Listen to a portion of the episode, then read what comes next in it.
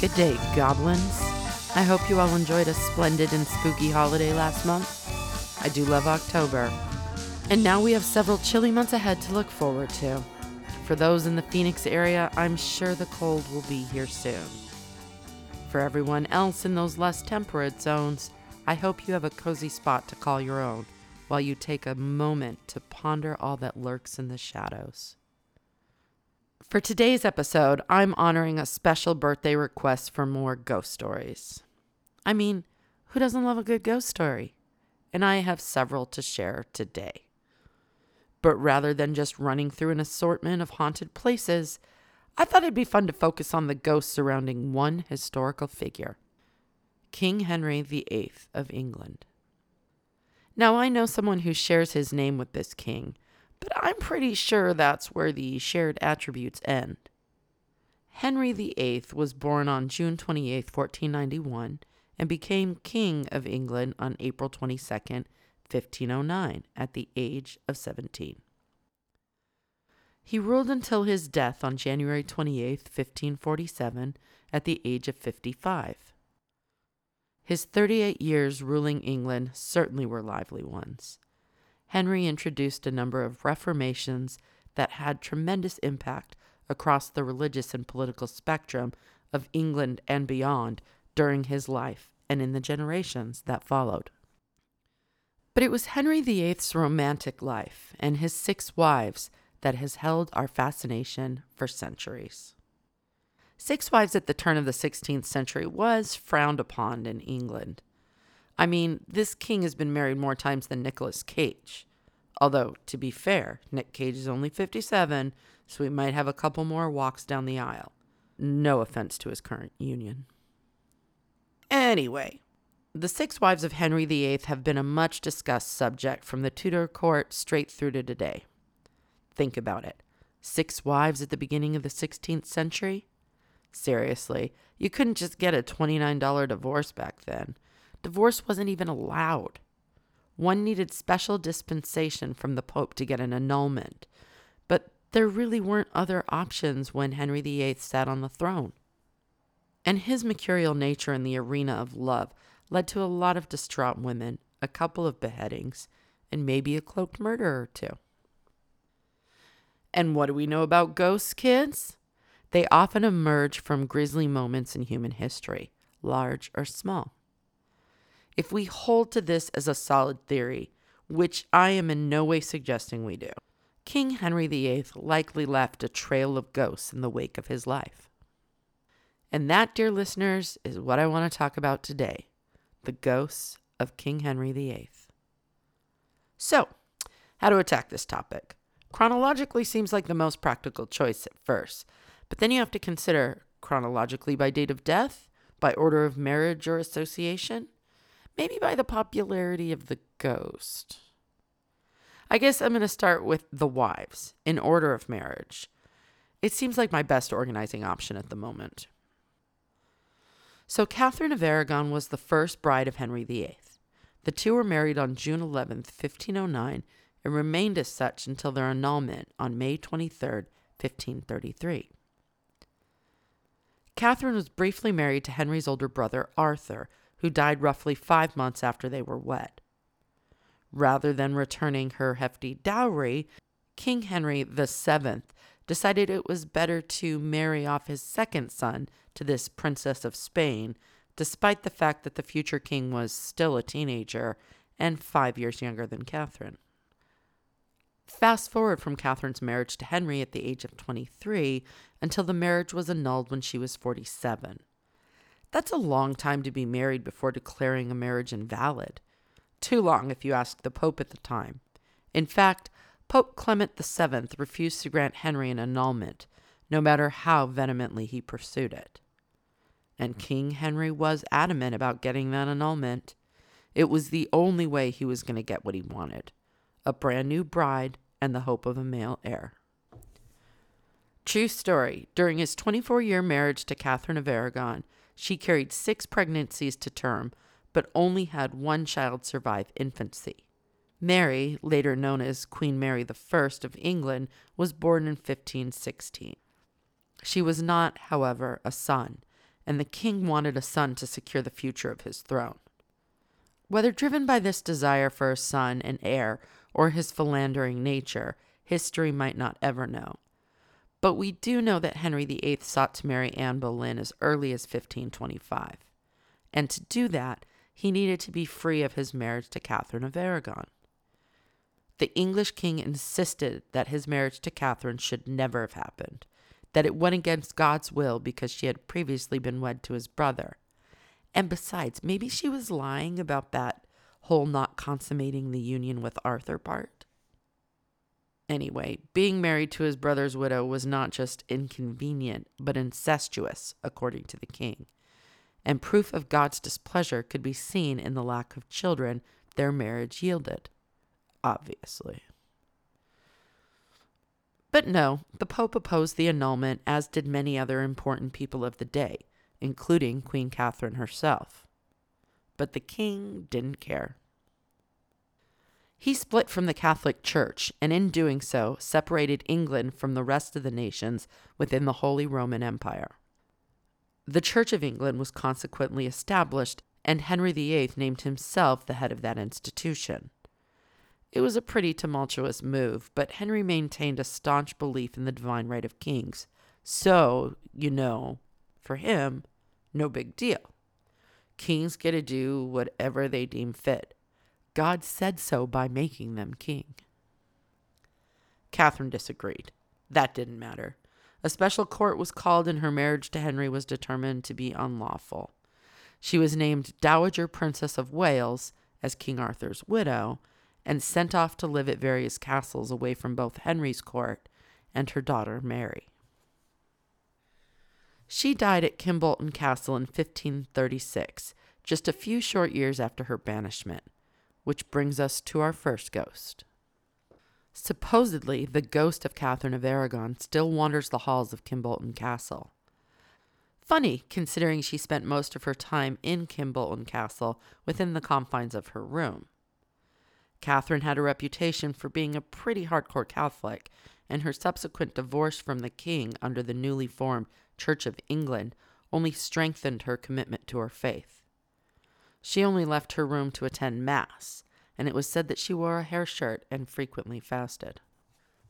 But residents and visitors at Kimbolton Castle these days claim to have seen Queen Catherine moving across the floors. Sorta.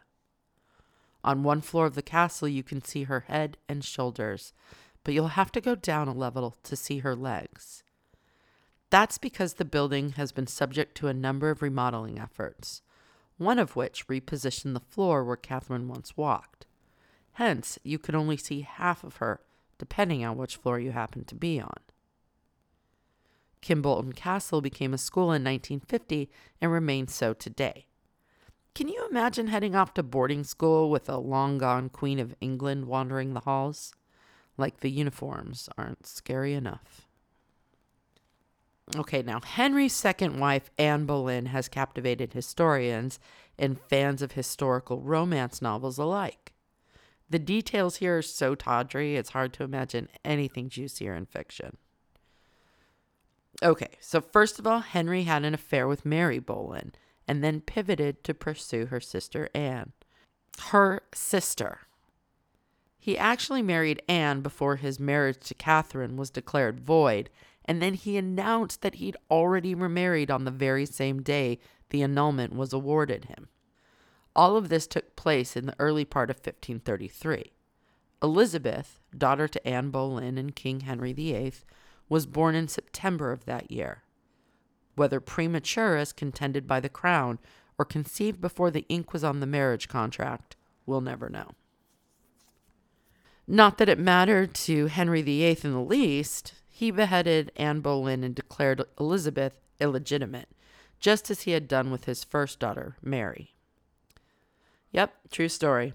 Before long, Henry grew tired of Anne and angry that she dared to have a daughter instead of a son. Then, a miscarriage in 1536 began the end of their marriage. King Henry was ready to shake free of another wife, and this one wasn't the daughter of Spanish monarchs. Nope. She wasn't protected by national alliances or the Vatican. Anne was charged with adultery, witchcraft, incest, and treason. Five men, including her brother George, were accused of carrying on affairs with the Queen. They were all found guilty and executed. The men, Anne, everyone. Anne was executed on Tower Green on May 19th, 1536. Claims of hauntings by the ghost of Anne Boleyn have occurred everywhere from her childhood home of Hever Castle to Windsor Castle and Hampton Court, where she spent time as Henry's queen. Yep, the ghost of Anne Boleyn gets around when it comes to sightings, with or without her head. Some people even claim to have photos of her otherworldly form, which the Daily Mail or Daily Star will print on occasion. Okay, so Rochford Hall in Essex is where the king first courted Anne, and then he gifted it to her. A tunnel system is rumored to exist beneath the manor house so the king could discreetly come and go as he pleased. These days, a headless woman has been sighted by visitors here. At the same time, the guards at the Tower of London have reported seeing a ghostly form in white bearing a striking resemblance to the late Queen. And one story claims the ghost of Anne Boleyn rides in a coach driven by a headless horseman to Blickling Hall while the Queen sits with her own head on her lap every year on the 19th of May, the anniversary of her execution. Maybe Anne Boleyn's phantom form relives the days of her life and changes locations as she moves through memories. Who really knows? Henry's next wife, Jane Seymour, was formerly a lady in waiting to the previous queen, just as Anne Boleyn had once served Catherine of Aragon. Jane Seymour and the king wed the day after Anne was executed. Less than a year after the wedding, Jane gave birth to a son. Prince Edward, as he was named, would become King of England after his father, but his reign would prove short lived. Jane would not live to see her son crowned king. She died 12 days after his birth. And now Jane Seymour is believed to be the white wraith that haunts Hampton Court. Her phantom apparition has been seen in the Queen's apartments, around the clock court, and on the Silver Stick stairs. Her ghost is dressed in white and carries a candle to light her way, but she remains ever silent. Now, Henry's fourth wife was a power pick. Yep, Anne of Cleves was the sister of an important ally of the king. In the year of 1540, Henry VIII married and then left Anne of Cleves after receiving his second annulment from the Church of England. This time, he claimed the marriage wasn't consummated. Anne didn't argue, and the marriage was dissolved. Henry gave her the title of King's sister and a couple of fancy estates, probably for not objecting to the annulment. It was the smart move. Less likely to be murdered by the king that way. And maybe that's why Anne of Cleves is the one wife of Henry's who escaped a ghostly eternity haunting the living. And next up, we have one of the more tragic unions of the lot, and only 19 days after the king dissolved his marriage to Anne of Cleves. Catherine Howard was 17 when she married the 49 year old Henry. She was cousin to Anne Boleyn and had previously served as her lady in waiting. Love's bloom faded fast here. She would be stripped of her crown less than a year later.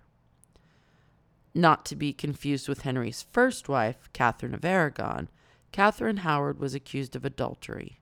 She claimed one of her supposed lovers had forced her into adultery. He then responded by exposing another lover. Everyone was killed in 1542, the purported lovers first, and then Catherine, who was beheaded on February 13th of that year. She was only 19. According to the story, Catherine Howard escaped the guards and ran through the halls of Hampton Court, screaming for mercy from the king after the accusation of adultery. Her pleas went unanswered, and the young queen was dragged back to her chambers. Her screams can still be heard in that same hallway.